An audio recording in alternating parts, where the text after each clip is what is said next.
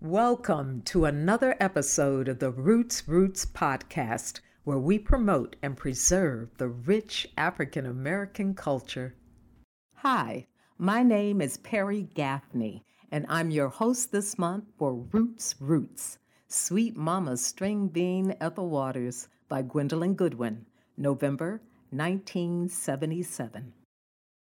She started out as Sweet Mama's String Bean and introduced St. Louis blues. Her religious convictions led her to find peace in evangelism. At 80, she has left us physically, but we will remember the spirit she brought to Broadway, motion pictures, radio, and television. Ethel Waters was born in Chester, Pennsylvania, Halloween Day, 1896. A real dead end kid. She rose from the slum to become one of America's greatest black entertainers. Along with many others, Miss Waters got her start in an amateur night appearance. The singer dancer made the nightclub circuit and gained a reputation for her sultry renditions, the most famous of which is St. Louis Blues. Coming to Harlem, she joined the jazz era of the 20s and played Sam Salvin's Plantation Club, the Cotton Club, and Edmond's Cellar. Her version of Stormy Weather opened the door to Broadway for a part in As Thousands Cheer.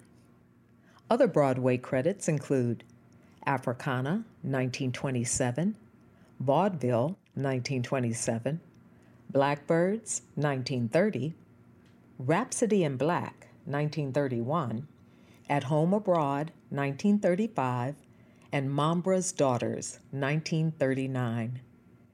In Cabin in the Sky, 1940, Miss Waters won much praise as Petunia Jackson by singing such songs as the title song and Taking a Chance on Love. Miss Waters' greatest fame came in 1950 as the maid in Carson McCullers' Member of the Wedding, for which she was nominated for an Academy Award in the 1952 film version. Her first Academy Award nomination was for her role of Dicey Johnson in Pinky in 1949. Ethel Waters is best remembered on television for her starring role in the series Beulah. Although she was known for her moving style in her songs, she preferred to act rather than sing and felt that all her roles had to be based on real life experiences. Miss Waters lived a life that was full of ups and downs. As she stated, it was always going in circles. There were years of feasting and years of famine.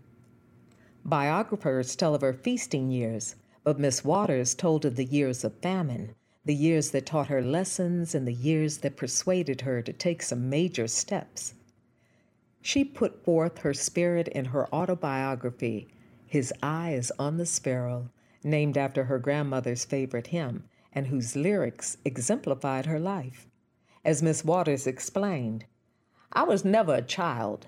I never felt I belonged.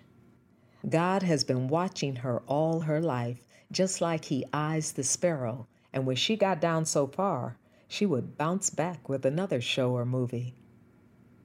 Singing was her vehicle to fame, but she did not like what she had to sing about. People who came to hear her came to hear about the blues, sex, and love. She longed to sing about decent things, and in the early 50s, she started to sing the songs she spoke about. Those songs were found by way of the Billy Graham Crusades, where she rededicated her life to Jesus, raising her voice in song and praise.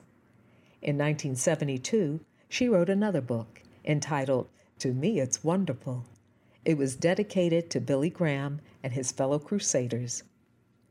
During the 30s, 40s, and 50s, when segregation was still a way of life, blacks could relish the fact that Ethel Waters made it to the big time. In movie houses where blacks and whites were separated, blacks would cheer the moving performances of Miss Waters because she represented the whole race in whatever she did.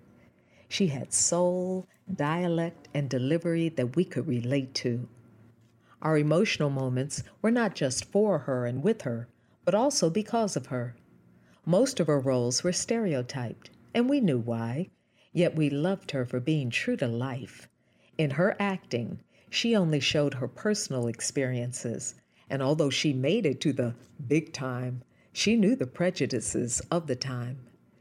She opened many doors for future black stars such as Lena Horne, Dorothy Dandridge, and Butterfly McQueen. Ethel Waters was the leader among African American entertainers. Her versatility enabled her to rise from honky tonk night spots to Broadway. Her talent and determined spirit will always have an honored place among blacks throughout the African diaspora for the messages she brought us in songs and words. I hope you enjoyed this podcast.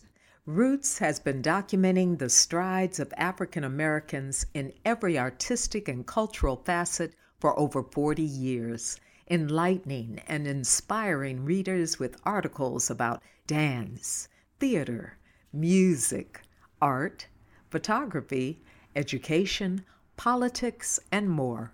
ROUTES promotes and preserves the rich African American legacy for future generations. Make sure you do not miss the next episode and follow ROUTES Roots on Spotify.